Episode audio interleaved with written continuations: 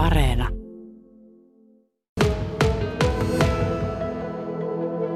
Ja siitä on osapuilleen vuodenpäivät, kun me Tuomo Klapurin kanssa tapasimme samaisessa paikassa. Olemme täällä Pyhän kolminaisuuden kirkossa, eli perinteisesti tässä isossa tiilisessä pääkirkossa. Vuosi sitten tarkistin vielä, niin oli parikymmentä astetta pakkasta ja katsoimme aiheelliseksi olla sisällä. Niin olemme nytkin, koska täällä on todella jouluinen tunnelma. Kyllähän ulkonakin, vaikka on melkein plussakeli, niin tuota, on lunta, joten ainakin meille tulee toivon mukaan valkia joulu.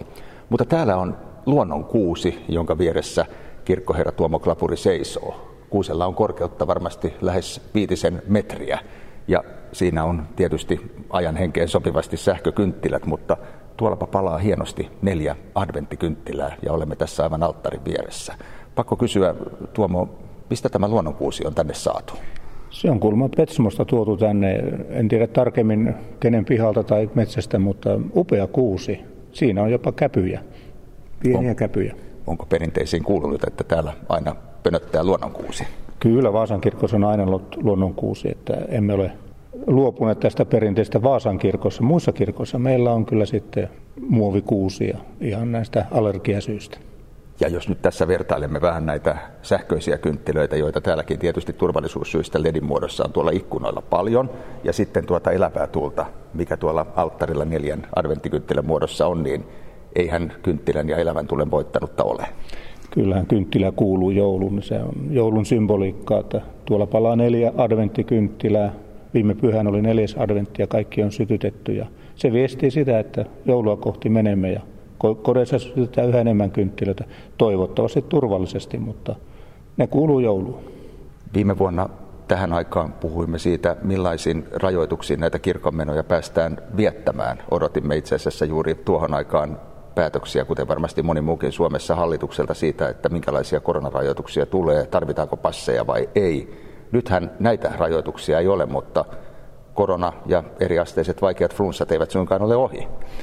Ei todellakaan, siis korona ja influenssa ja muut, ne ovat läsnä meidän elämässä, mutta me voimme kokoontua Jumalan palveluksiin ilman mitään rajoituksia, ei ole annettu mitään määräyksiä tästä.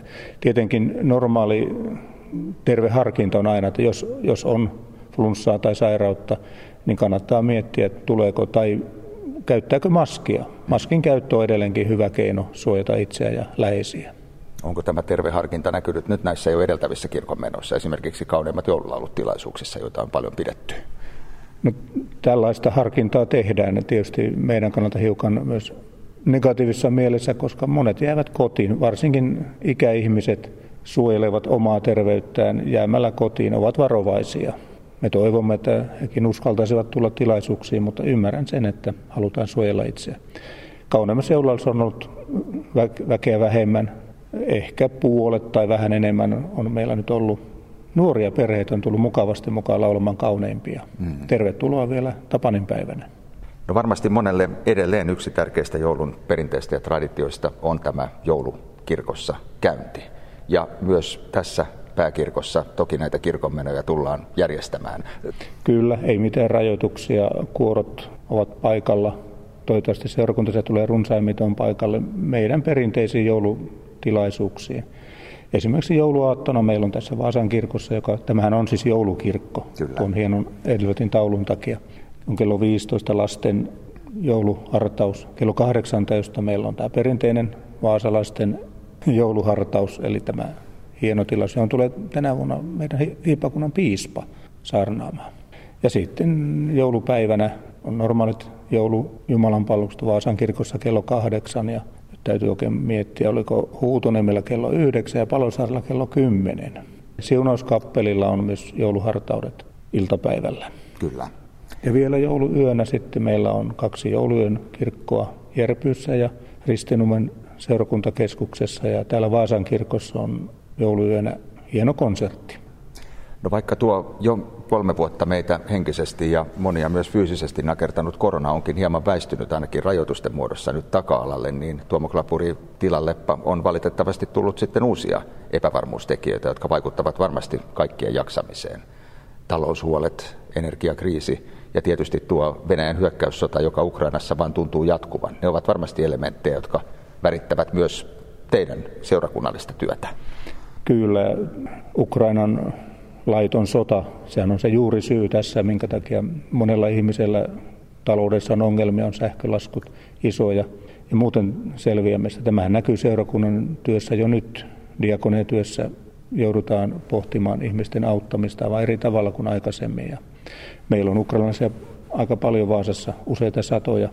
Heitä kohdataan varsinkin Ristinumen suunnalla. Ja luulen kuitenkin, että tämä sodan aiheuttama tilanne, niin se näkyy vielä enemmän, näkyy meillä kaikilla. Vaikka meillä ei olisi taloushuolia, pärjäämme inflaation nostamien hintojen kanssa, niin se huoli, mikä meitä nakertaa, että mitä, mitä tulee seuraavaksi, niin se tekee meille vähän vaikean olon.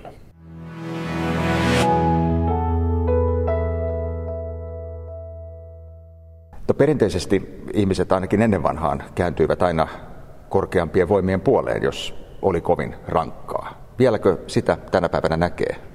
No näin me ainakin toivomme, että ihmiset kääntyvät Jumalan puoleen rukoilleen ja tulevat seurakunnan tilaisuuksiin kokemaan sitä yhteisön tuomaa turvaa ja lohtua. Tätä varten me pidämme tilaisuuksia. Näin me toivomme käyvän. Tällä hetkellä ehkä kriisi ei ole sillä tavalla niin syvä, että olisi tällaisia erityistilanteiden tarvetta, mutta kyllähän Suomessa näkyy tämä kriisin vaikutus, tämmöinen yhteishenki on yhteiskunnassa lisääntynyt ja toisten auttamisen tarve on lisääntynyt.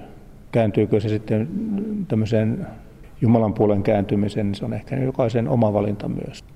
Ruoka-apu on yksi esimerkki siitä, ja viime vuosina sitä on kysytty valtavan paljon, riippumatta siitä, soditaanko Ukrainan maaperällä vai ei, onko energiakriisiä vai ei, mutta tuntuu siltä, että ihmisten eriarvoisuus tässä suhteessa on korostunut välillä vähän liikaakin.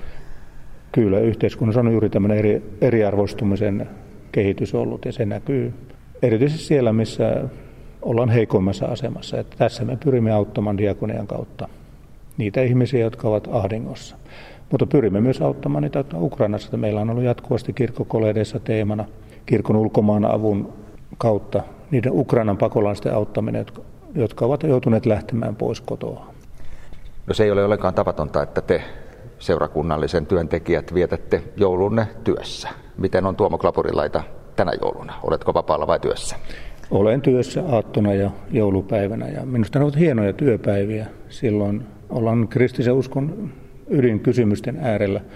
Ihmiset ovat myös hyvin iloisia, kun heitä kohdataan. Joulun sanomat yleensä tuo meille iloa, vaikka onkin elämässä ahdistaviakin kokemuksia.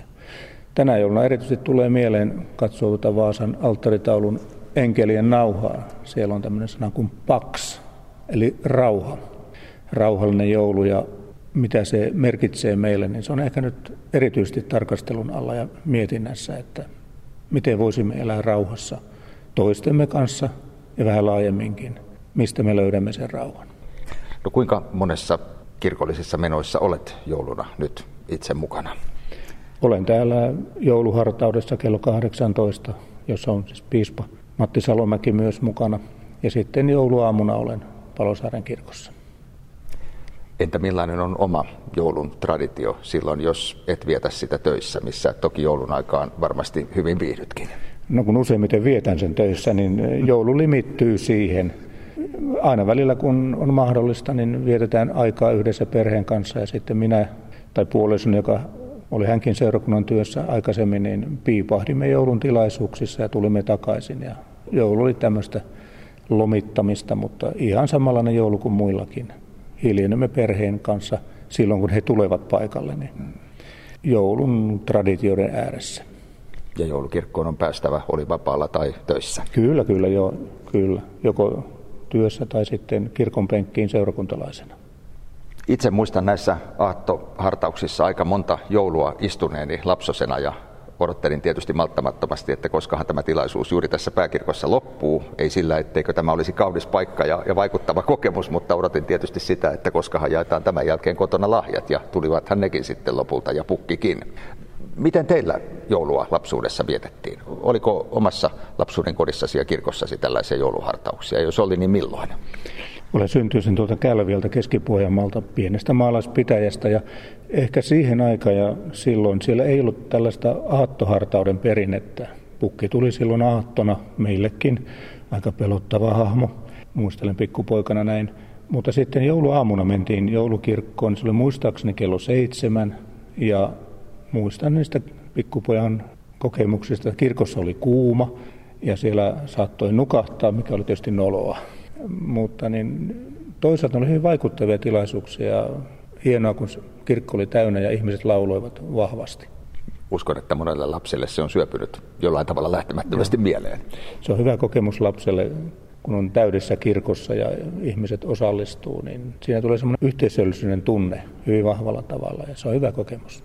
Ja tietysti näissä kauneimmat joululaulutilaisuuksissa, jotka melkein kaikki on jo taputeltu, niin se korostuu entisestään. Mutta teillä ilmeisesti vielä tapanina on ainakin yhdet. On yhdet ja juuri tämä yhte, yhteinen laulaminen ja laulamisen kuuleminen, kaikkia ne eivät laula, mutta haluat osallistua myös kuuntelemalla, niin se on todella tärkeää. Se luo sitä joulun tunnelmaa ja joululaulut ovat sinänsä hyvinkin hartaita. Mm-hmm. Ja riippumatta nyt siitä, tekeekö sen kirkon penkissä vai missä, mutta tällainen jonkinlainen maadoittuminen ja rauhoittuminen ja hiljentyminen, niin ei varmaan ole kenellekään pahasta. Minusta tänä aikana erityisesti, kun me, meissä on tämmöinen tietynlainen epävarmuus ja levottomuus yhteiskunnan tilanteen ja maailmantilanteen takia, niin jos pystymme hiljentymään, rauhoittumaan, löytämään se joulurauhan jotenkin sydämessä tai toisistamme, niin se on todella hyvä ja tärkeä löytö. Ja me hiljennymme nyt tänne Vaasan kirkkoon, Vaasan suomalaisen seurakunnan kirkkoherran Tuomo Klapurin kanssa katsellen neljää adventtikynttilää tuossa alttarilla, eli elävää tulta. Sen lumavoima ei katoa koskaan. Kiitos taas jälleen kerran haastattelusta Tuomo Klapuri ja hyvää joulun odotuksen aikaa. Samoin sinulle ja kaikille kuulijoille.